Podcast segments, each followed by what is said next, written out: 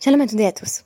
Merci d'être de retour sur DAF Aujourd'hui, nouveau DAF enregistré à la va-vite, puisque je suis aujourd'hui euh, seule avec euh, ma fille Elisheva à la maison, mon mari étant en déplacement à Lyon pour donner une formation. Cela va faire bientôt deux heures qu'elle est à sa sieste, par conséquent je vais être aussi concise que possible, puisqu'elle peut se réveiller à tout moment. La fable de Ionesco sur le totalitarisme, Rhinocéros, est familière à beaucoup d'entre nous. Les rhinocéros, rares au début de la pièce, commencent par susciter l'étonnement. Ils intriguent, ils choquent, ils dégoûtent.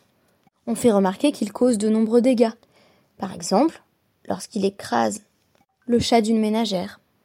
Mais l'effroi des premiers temps laisse place à la rhinocérite. La contagion est féroce. Le protagoniste, Béranger, sera le dernier à résister à cette contagion. Ses collègues, les uns après les autres, débattent de cette signification que l'on pourrait accorder à la rhinocérite, et les uns après les autres, ils tombent. Tous se transforment en rhinocéros. Les pompiers sont débordés. Toute la maison d'édition de Béranger finit par rejoindre le mouvement. L'un d'entre eux en affirmant que son devoir est de suivre ses chefs et ses camarades, pour le meilleur et pour le pire. Voilà un argument que l'on retrouvait dans les rangs des jeunesses hitlériennes et des jeunesses communistes, auxquelles Ionesco fait ici indirectement allusion. Béranger est seul avec une femme, Daisy, avec laquelle il rêve l'espace d'un instant de refaire une humanité plus forte.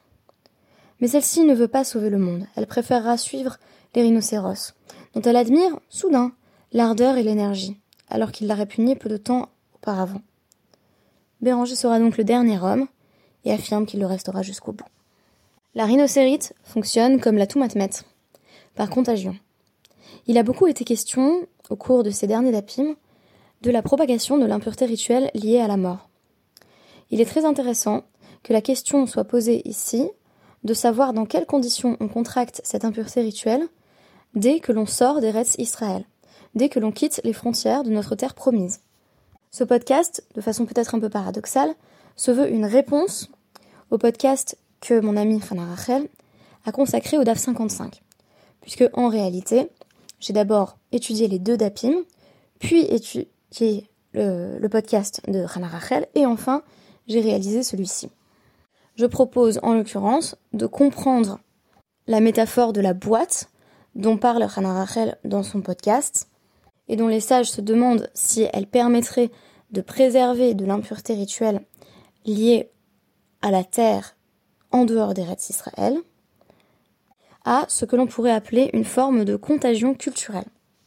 En d'autres termes, et c'était l'enjeu de notre dernière interview sur France Inter avec Émile, faut-il rester dans une boîte pour se préserver de la contamination, ou cette attitude est-elle elle-même vaine?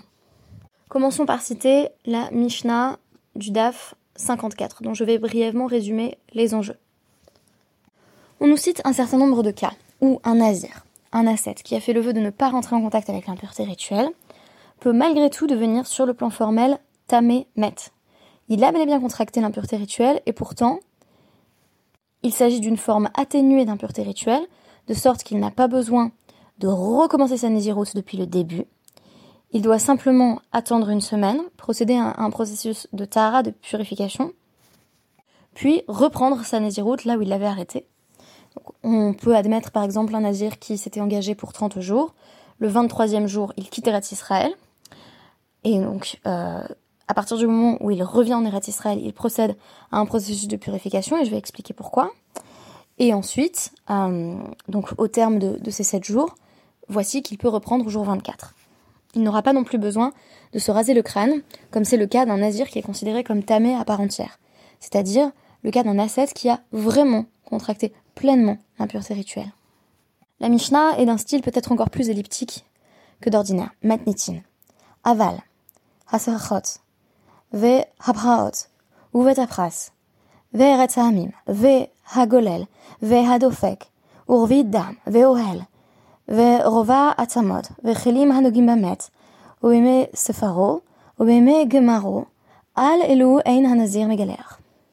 mais pour toutes ces choses, par opposition à la Mishnah précédente qui définissait les paramètres dans lesquels le nazir va bel et bien se rendre impur. Pour toutes ces choses, le nazir n'a pas besoin de se raser la chevelure et par conséquent de recommencer à zéro sa naziroute. Les sochachot, qui désignent littéralement des branches, lorsque un nazir passe pas directement au-dessus d'un cadavre ou au-dessus d'une tombe, mais au-dessus d'un arbre qui a lui-même certaines de ses branches au-dessus d'une tombe. Donc on a envie de dire ça ressemble fort au cas de Thomas Oel. C'est-à-dire que c'est comme si le nazir était sous une sorte de tente, sous une sorte de, de maison, parce qu'on a quand même quelque chose qui ressemble à un toit avec ses branches, et on pourrait dire qu'il se tient donc dans le même espace que la tombe située un peu plus loin. Mais comme on ne sait pas exactement quelles branches sont situées au-dessus de la tombe, euh, on considère que le nazir s'en tire ici à plus ou moins bon compte, puisqu'il doit tout de même se purifier, mais on ne parle pas de tout matmet pleine et entière. On nous dit également euh, hapraot. Donc tout cela va être euh, défini dans la Gemara. précisons, pour être bref, qu'il s'agit de cailloux donc qui sont projetés au-dessus d'un endroit où on soupçonne bel et bien qu'il y ait eu une tombe. Donc en gros, c'est le même cas que les branches, si vous voulez, mais avec un caillou qui dépasse. Là encore, le nazir ne se tient pas directement au-dessus de la tombe, mais sous le caillou, en relief, dont on soupçonne lui-même qu'il est relié à une structure à proximité d'un cadavre. Le Betapras est un champ où il y a eu une tombe à un moment donné, mais euh, que l'on a labouré par la suite, de sorte qu'on considère que le champ entier euh, est rituellement impur, parce qu'il peut y avoir en fait des, petits euh, morceaux de, squelettes un peu partout. Mais en même temps, là encore, on a une situation de safek, on ne sait pas exactement où ils sont. Ve'eret ha'amim, c'est ce qui m'intéresse le plus, littéralement la terre des nations, la terre des autres peuples. Qu'est-ce que ça veut dire? Tout ce qui est en dehors des rêves d'Israël. C'est ce qui va m'intéresser le plus, et c'est également ce sur quoi la Guimara va vraiment s'étendre. Et là-dessus, je vous renvoie au podcast sur le DAF 55 qui se concentre justement sur cette notion de Eretz Ha'ami. Veragolel, et euh, également ces portes circulaires que l'on plaçait euh, devant les, tombeaux. Euh, en général, dans, toutes les représentations filmiques de, la vie de Jésus, on nous montre voilà, il était enterré. Donc déjà Golgotha, ça désigne déjà justement comme Golel, ce qui est circulaire, ce qui ressemble à un crâne en fait, Golgotha. Mais euh, le Golel, en plus, c'est vraiment euh, cette pierre qui était en fait assez facile à rouler, qu'on plaçait devant une tombe, où on laissait un corps euh, tomber en fait putréfaction, en décomposition, et ensuite quand il n'y avait plus que des os, on allait enterrer ces restes dans, dans, le caveau familial. Donc c'était ça, cette histoire de Golel. Si on touche simplement la paroi qui est devant, euh, en général c'était une grotte, et, donc euh, le cadavre était dans la grotte. Si on touche simplement voilà la pierre qui est devant la grotte, pas de problème. En tout cas, il y a un problème, mais c'est pas la forme la plus grave d'impureté rituelle. V hadofek, ni les parois de la grotte sur lesquelles on a posé cette pierre circulaire dont je vous parlais. voilà, c'est ces très grosses pierres qui allaient couvrir donc l'entrée de, la grotte. Euh, Urvit dame, on en a déjà parlé, un quart de log de sang, on considère que c'est pas assez euh, pour contracter une forme grave d'impureté rituelle liée à la mort. Ve ohel, se tenir sous la même tente, c'est-à-dire dans le même espace que un, cadavre. Euh, ve rovat samot, un quart de cave euh, d'ossement euh, d'un défunt. On disait que effectivement, si le nazir, les toucher directement ou les transporter, on avait vraiment euh, une forme d'impureté rituelle pleine et entière, mais s'il était simplement dans le même espace, cela ne posait pas euh, de problème grave. Relim, anogim bamet, ou encore des ustensiles qui ont touché un mort, donc là on voit directement que c'est une source d'impureté tout à fait secondaire, c'est pas tant que c'est un safek euh, ou un doute, c'est que c'est indirectement associé à la mort. ou encore, euh, Ouime Sepharo, un nazir qui et donc euh, a contracté une forme de, lèpre et qui doit donc compter euh, les, jours de fin de la lèpre, Obeme Gemaro, ou encore les, jours où il est encore en plein dans la lèpre, euh, et, pas le compte post-lèpre. pour tout cela, le nazir, donc, disais-je, n'a pas besoin de se raser le crâne. Là-dessus, les sages vont nous poser la question suivante. Est-ce que cette Touma, qu'on a décrétée sur le Eretz Ha'amim, sur la terre on pourrait dire la terre des non-juifs, tout ce qui n'est pas Eretz Israël, est-ce que ça concerne euh, le Havir ou le Goucha? Donc le Havir, ça veut dire si on est simplement dans le même espace, dans la même atmosphère que euh, donc tout ce qui est Routz Laaretz, on contracte l'impureté rituelle, tout ce qui est en dehors des Israël, on contracte l'impureté rituelle, ou est-ce que le problème c'est le sol, Goucha? Je trouvais que c'était une question extrêmement intéressante qui est d'ailleurs développée euh, tout, au, tout au long du premier amoud du, du DAF 55, à savoir, est-ce que, en fait, bien entendu, on est en train de poser la question, euh, pourquoi est-ce que on partirait du principe qu'on contracte systématiquement l'impureté rituelle liée à la mort dès qu'on quitte Eretz Israël? Déjà, il faut donner quelques éléments de réponse euh, sur ce point spécifique. Euh, selon le Roche, dès qu'on s'aventure en terre étrangère, c'est un décret qui a pour but tout simplement de faire en sorte que les Juifs ne quittent pas Eretz Israël.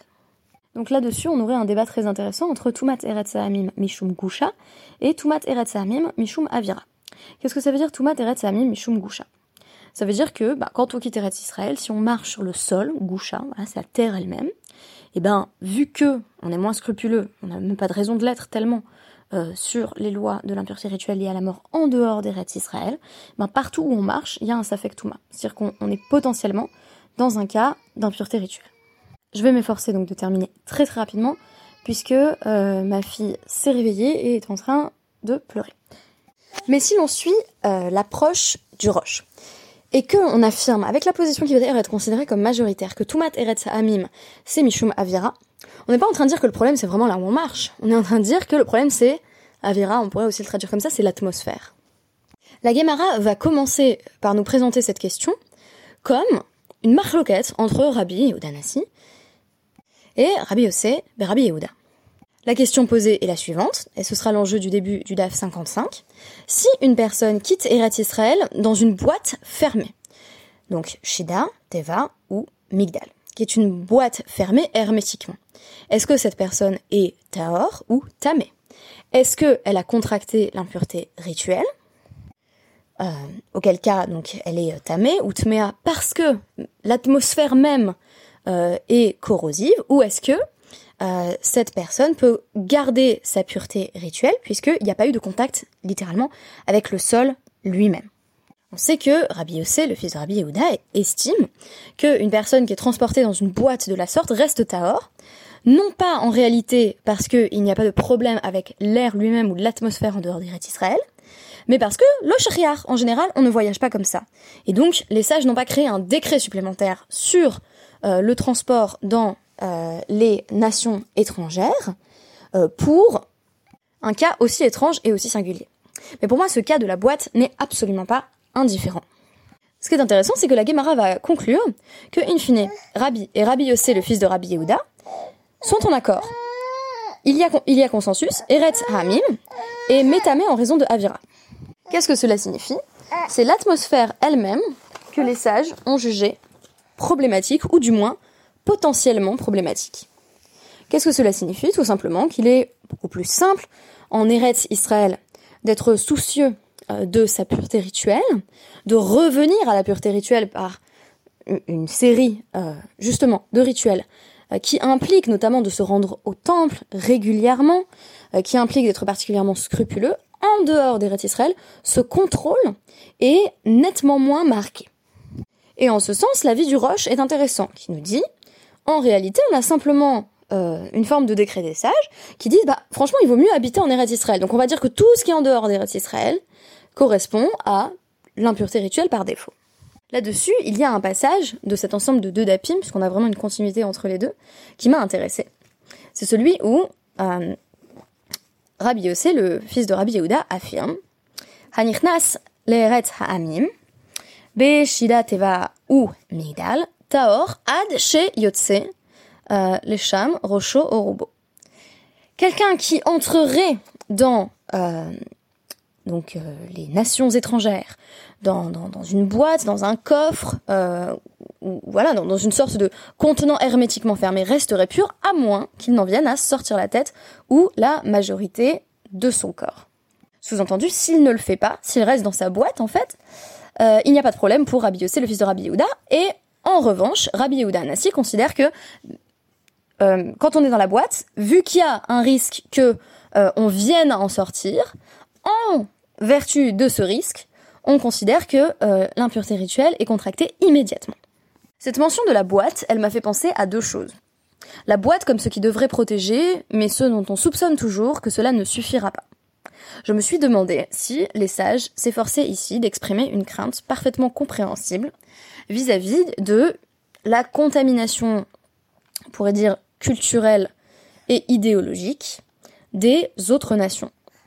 Idée de contamination qui était déjà présente tout au long de la Torah au sujet de l'arrivée en Eretz Israël, quand on nous parlait des coutumes iniques des autres nations déjà présentes, euh, des nations cananéennes que nous nous apprêtions à chasser de cette terre qui était la leur, nations dont on nous répétait constamment qu'il fallait à tout prix ne pas les imiter. Ici, c'est un peu la même chose, mais cette fois-ci, le rapport n'est pas de l'extérieur vers l'intérieur, mais de l'intérieur vers l'extérieur. J'ai pensé à un, midrash qui évoque le sort tragique, bien entendu, de Dina, fille de Léa et de Yaakov. Ce midrash ramené par Rashi nous dit que Yaakov avait très peur que euh, Dina ne soit épousée de force par son brutal frère Esav, et que par conséquent, il la faisait voyager dans une boîte pour la cacher au regard. Lorsqu'elle sort de sa boîte, la mésaventure que l'on connaît arrive, et c'est ainsi qu'elle rencontre les filles de Shrem, à la rencontre desquelles euh, elle s'avance, mais aussi le prince lui-même, et, selon la plupart des commentateurs, elle est alors violée. La boîte représente alors ce qui ne parvient jamais réellement à nous protéger. La boîte, ce serait cette volonté que nous avons de euh, nous garder à l'abri de certaines influences extérieures dont on estime qu'elles pourraient être nocives, mais qui ne fait office que de bombe à retardement. En ce sens, je dirais qu'il y a deux définitions de euh, la vie en dehors des d'Eretz Israël, peut-être trois en réalité.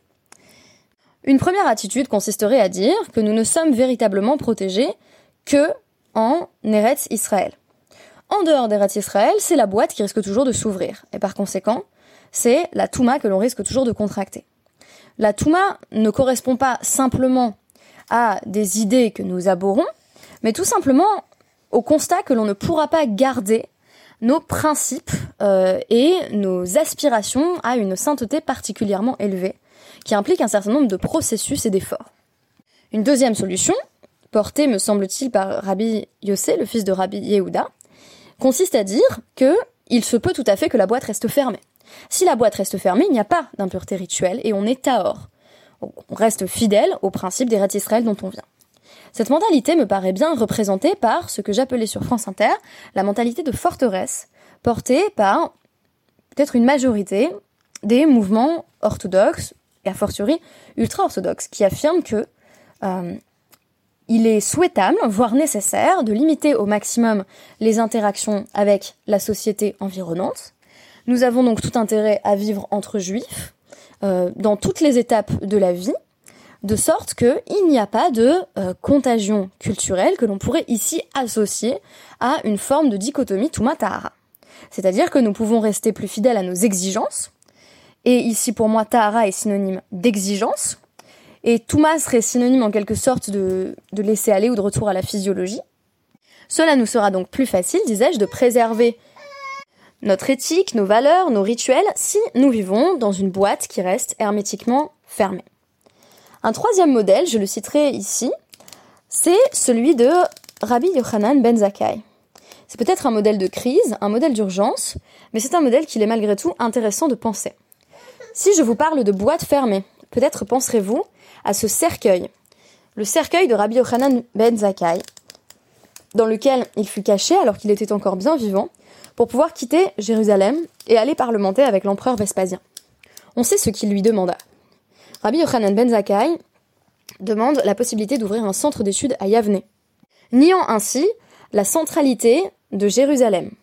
Yavne, c'est le début d'un judaïsme exilique qui va se construire comme un lieu de résistance spirituelle dans un contexte où Eretz Israël n'a plus vraiment la même signification. Ce troisième modèle, on pourrait l'associer aux juifs de diaspora, qui créer des institutions qui lui permettent d'exister pleinement sans nécessairement rester dans sa boîte fermée puisque par définition, le cercueil de Rabbi Yochanan ben Zakkai n'en est pas un.